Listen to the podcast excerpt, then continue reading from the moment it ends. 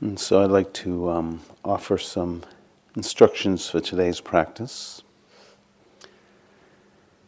And if you are so inclined, I'd like to just continue to offer to use the breath as a way to anchor into the present moment, to help to steady the mind and the heart. This is a way to become settled The breath is an object that many feel can be helpful to steady the mind, but if there are on occasion some of us that the breath is a challenging object, and it was mentioned yesterday that if you would like to work with another, you're welcome to, such as sounds, listening to the sounds as they come and go, or perhaps paying closer attention to prominent sensations within the body.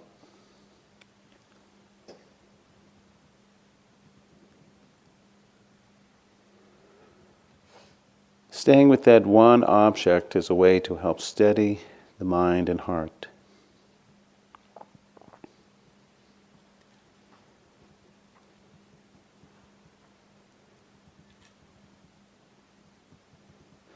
There will be times, of course, where the breath or the primary object will not be in the foreground. Something from the background has become more prominent such as a sound or sensation, or perhaps even some unpleasant feelings. Last night in the talk spoke about different difficulties, challenges that arise. You may experience unpleasant feelings, tones, pleasant feeling tones. You may experience at other times streams of thoughts, emotions, they arise into awareness and they're very prominent, then without fighting to come back to the breath so quickly, just let yourself acknowledge and allow what's here. Giving it space to do whatever it needs to do, and then returning back to the primary object of the breath. So, in this way, we're developing our continuity of awareness with what's here, not pushing away an unpleasant feeling or thoughts and emotions if they rise and they're prominent, allowing, acknowledging, and then returning to the breath as a way to help steady and deepen the heart and mind. So easy does it allowing and experiencing what's here, using the breath as a way to anchor into the moment.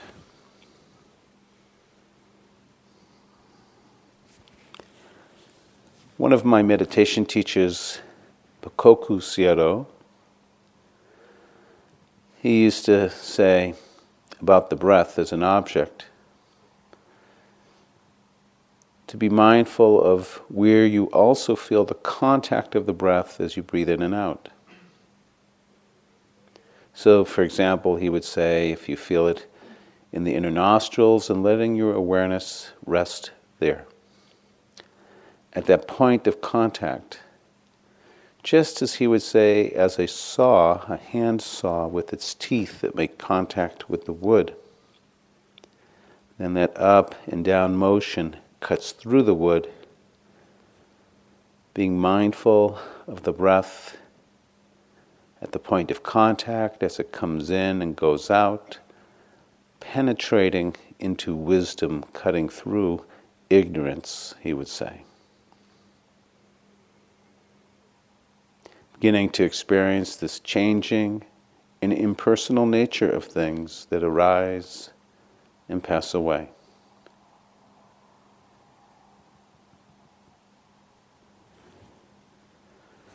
So easy does it, being present, one breath at a time.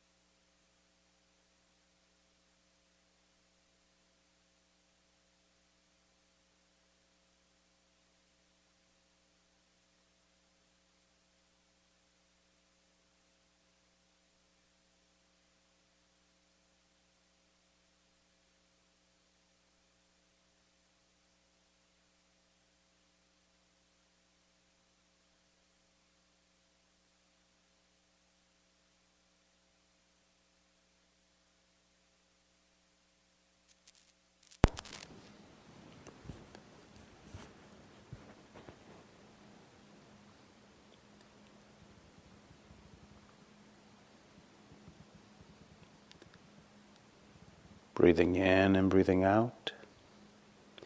And again, if within the background some strong feelings arise to become more in the foreground, just allowing and acknowledging. No need to fight them, just bringing awareness to experience unpleasant feelings or pleasant ones, experiencing how they come and go. This can be applied to any senses that arise into the foreground or mind states as well. Allowing, experiencing, they come, they go, and returning to the breath in and the breath out. This way, we begin to practice within the different foundations of mindfulness using the breath as a way to anchor and to steady being present.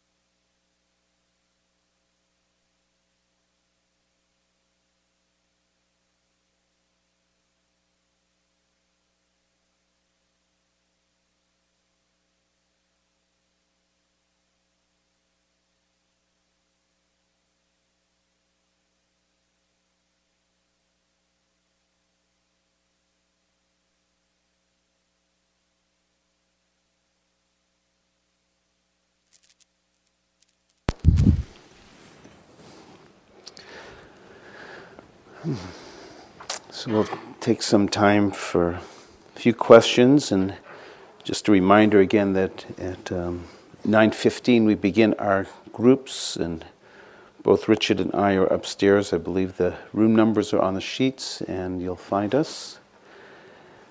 And one other thing about um, the groups that each group is we're allocated about 45 minutes.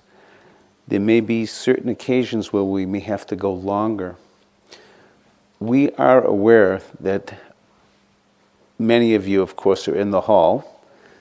And if you're wondering whether we're going to come back to ring the bell or not, we will. So we want you to know that we're very well aware.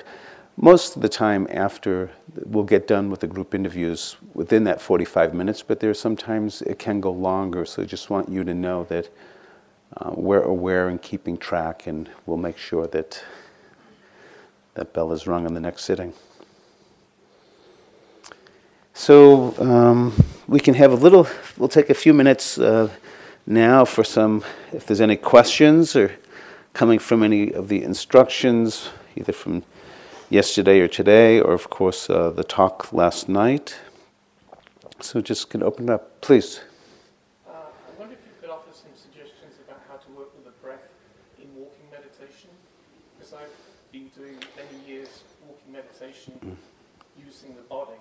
Mm-hmm. And so I've been, and I think I've been synchronizing my breath with my walking. Mm-hmm. So now if I'm focusing on my breath, I don't know whether to, you know, it's just very confusing. So yeah. if you make some suggestions of that. You know, I'm going to defer to Richard with that. You can repeat the question. I'll repeat the question. It was about offering some more details on how to bring the breath in with the walking meditation, and you're saying it, it can. You've been uh, practicing kind of in the standard way in our scene that it tends to get taught, which is either your feet stepping or something about the body moving, and it can be confusing how to bring the breath in. So uh, you're right; it can be. Uh, confusing and when I offered the brief instructions yesterday, I'm going to say a little more right now, but I had said, work with it, bump up against it a little, experiment and see.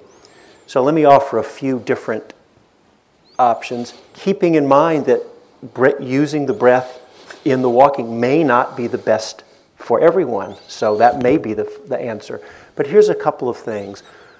Some people do coordinate it with the stepping, as you said, and that's perfectly fine. And so then you see how is that for you. We don't want to split our awareness, but it can be more a sense of Can you hear okay right now? It felt like it was ringing a little bit before. Is this okay back in the back? Yeah. So you don't want to have a split awareness between two, but uh, or a tension between the two, but it's more a sense of within a spacious awareness.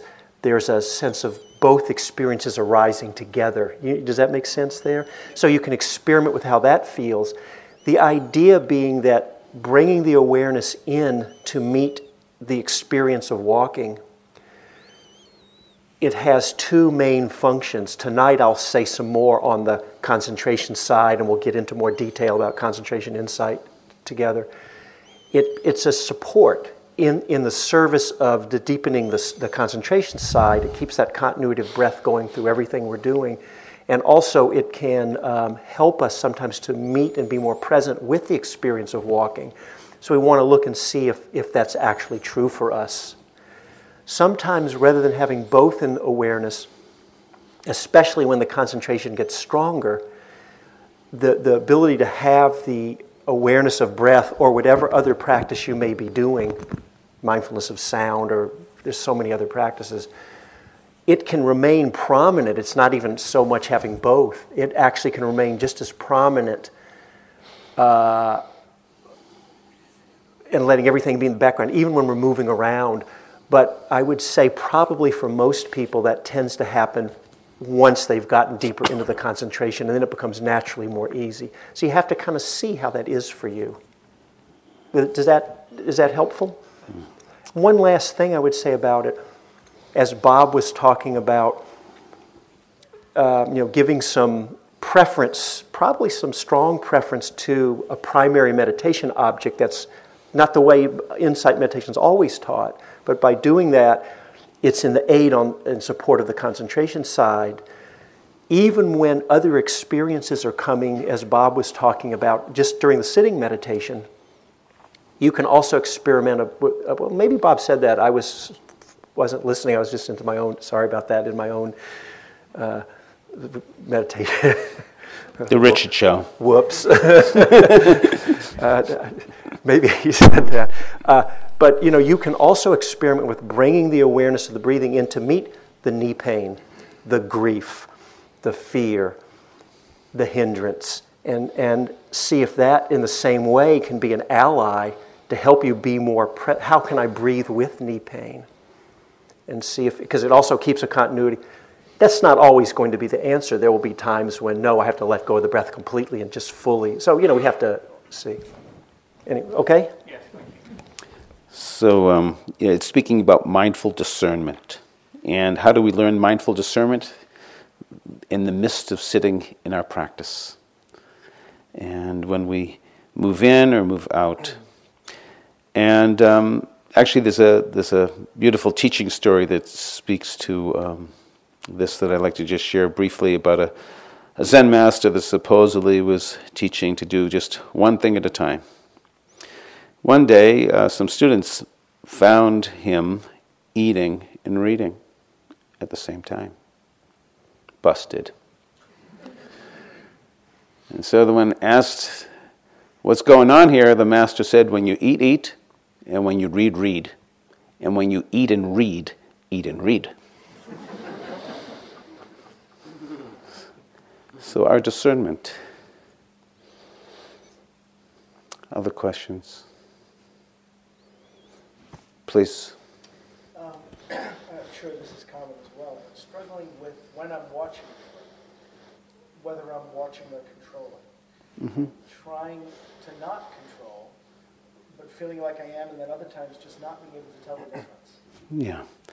So, very um, important question the question of, um, you know, watching the breath, working with the breath. Uh, am I controlling it or not controlling it? And th- this actually happens quite often uh, with a, a number of us, or some of us may actually have the experience that we've stopped breathing for momentarily. It's a good thing the breath runs on the autonomic nervous system. Otherwise, we'd all be not breathing. And so, actually, I think uh,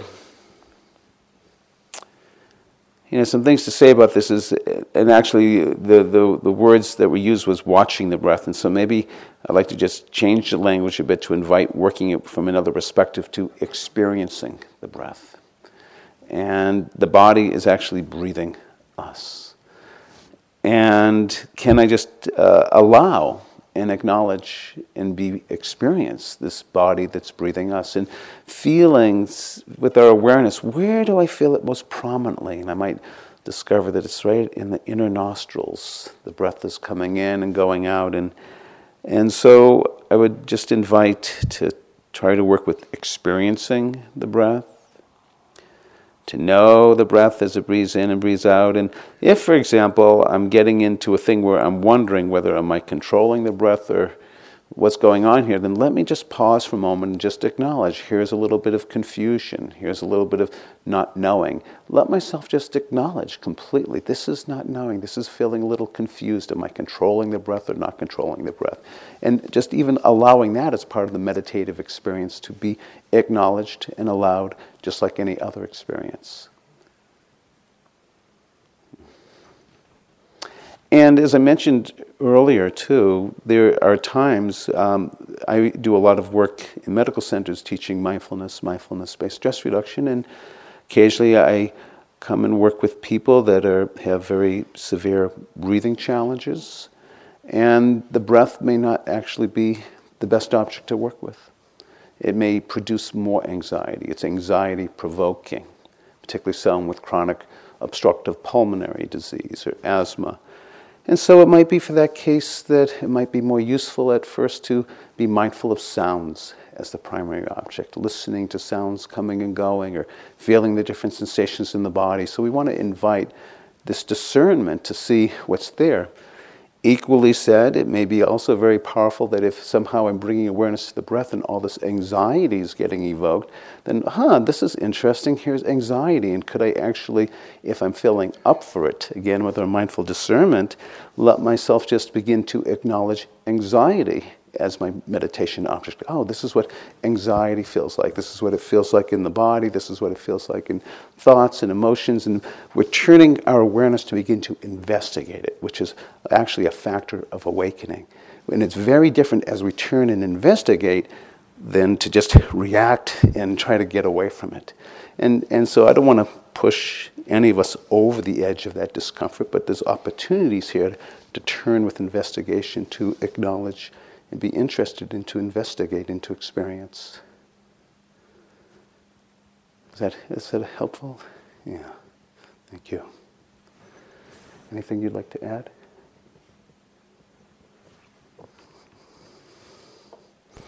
Uh, could I just ask where you connect with your breathing in your body? Yeah. One thing that, that I've seen happen before is sometimes if people, if, if it's hard to let go of controlling the breath, by shifting how they connect with their breathing. So you might want to experiment with whole body breathing. Remember we described where you, you have a broader area. I've seen that happen before where it's somebody's able to relax around it. And then just one more thing, which is just another aspect of what Bob was talking about on the investigation.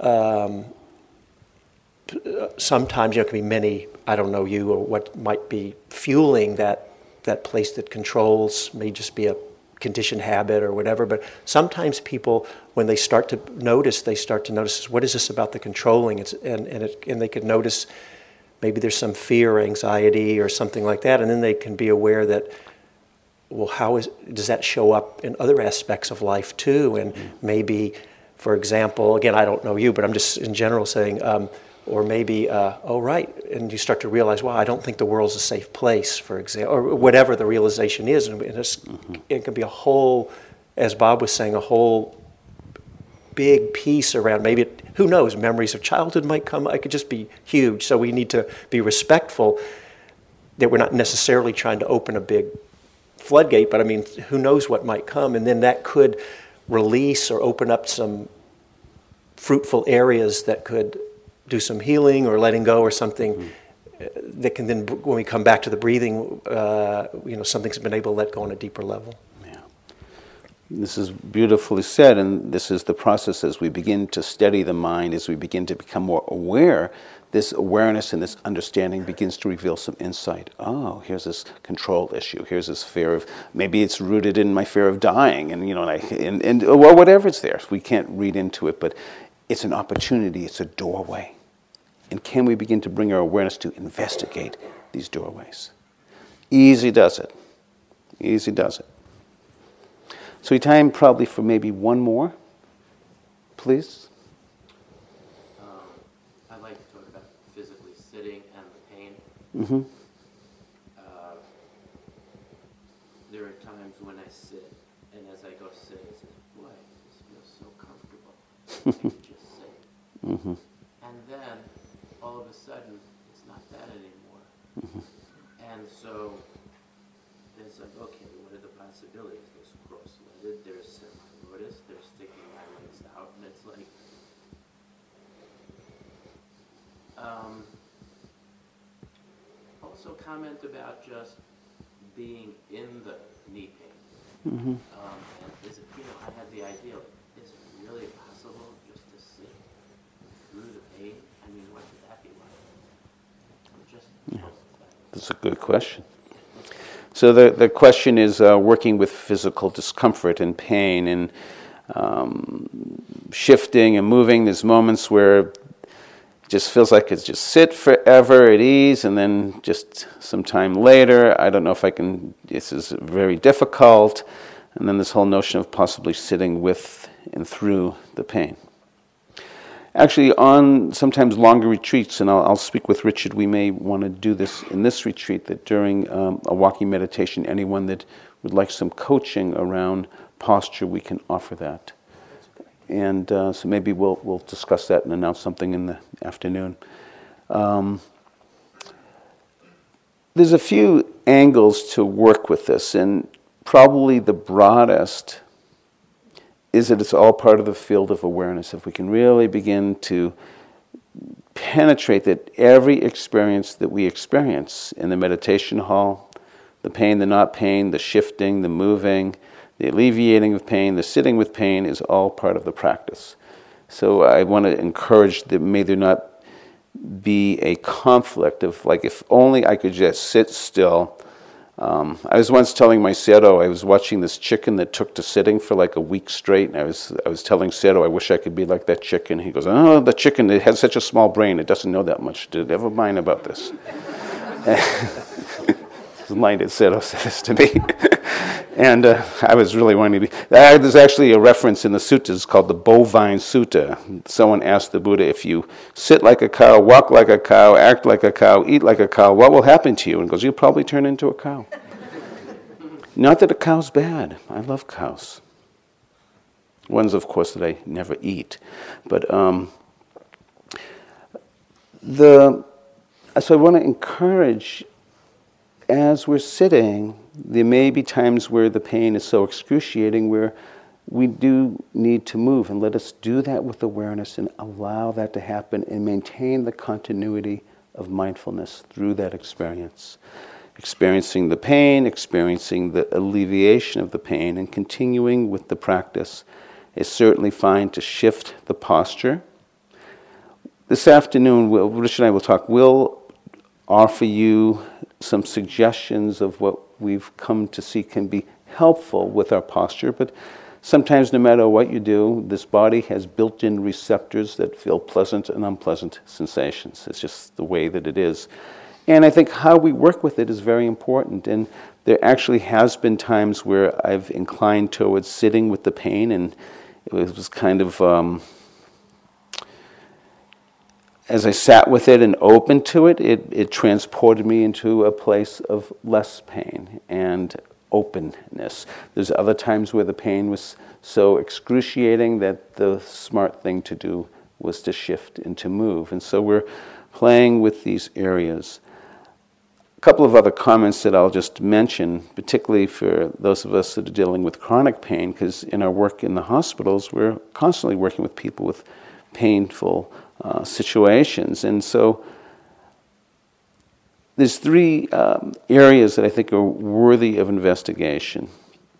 And the first is, is to be mindful of how actually I'm holding myself as I'm in pain. And if I notice, and this is why, because some people ask, why would I even want to bring awareness to my body in pain? I want to get away from it. And so if we bring awareness into the body, we may begin to actually understand and see how we're holding ourselves. And let's say my pain is in my hip, but my jaw's clenched and my other parts of my body are tight as a rock. We may begin to see that we're exacerbating our pain. We're getting so we're tight like a knot. And so just bringing awareness into the body and noticing how we're holding ourselves can be very helpful. And it may be that we don't need to hold ourselves so tightly because we're bringing awareness in, and this awareness will help us to begin to maybe loosen that tight jaw or maybe to soften some areas of the body that can be softened. Maybe our approach towards the pain is to allow the sensation to be there rather than putting our energy into resisting and fighting it. And as that happens, we may begin to discover that our relationship to the pain may begin to shift and change, putting our energy into fighting it, holding tightly, versus becoming aware, softening, and allowing. So that's one aspect that we can play with. Another aspect, of course, in working with pain is that it often generates and evokes a whole bunch of emotional feelings of dread, anger, fear, confusion. It's never going to go away. What am I going to do? So it's evoking a lot of emotions. And so, another aspect of us working with the pain is to, when there's emotions there, to begin to acknowledge them. Here's fear. There's anger. Here's sadness. Here's confusion. Here's shame. These are four very popular shame, confusion, anger, fear. And we can even begin to include that as part of our meditation to be acknowledged. One last thing. Mindfulness is a practice, it's inviting us to be in the present moment. And so, can we begin to learn to take this pain that's here one moment at a time? What happens is that if when we are thinking ahead about how the pain is going to be for the rest, you know, I'm looking at the clock, it's like I'm only 10 minutes into the sitting. Oh my God, what am I going to do? Still got another long time ahead. This type of future thinking is really gets us into trouble. Because we're not only dealing the pain with this moment, I'm dealing with it for the next 40 minutes. How am I going to sit in the hall for the next 40 minutes? Some years ago, I had a pinched nerve. A doctor diagnosed it as a radiculopathy. I told him that's ridiculous. he had a good laugh, but that's what I had a radiculopathy. And I noticed that my pain would get worse when I would fantasize how it was going to be an hour from now, a day from now, a month from now. We go on this ca- catastrophic um, events because the pain was crucial. But what I noticed is that as I catastrophized more, I would actually literally have fantasies of getting out a chainsaw and just cutting off my arm because that's how the, the pain just generated down my arm. If I just got a chainsaw and got rid of the bugger, then maybe I'd be better. But I noticed after a while of observation that it was always associated with future thinking. How am I going to get through this sit? How am I going to get through this week? How am I going to get through this month? It's going to be like this forever.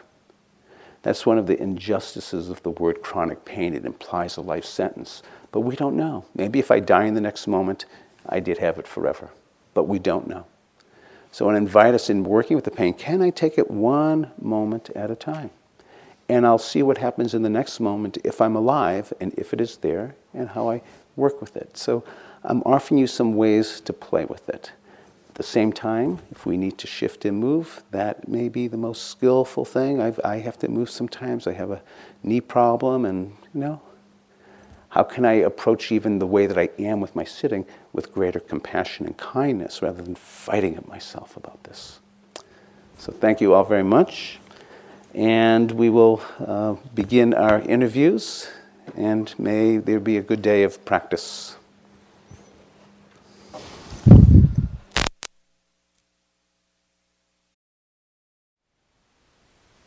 Thank you for listening. To learn how you can support the teachers and Dharma Seed, please visit dharmaseed.org slash donate.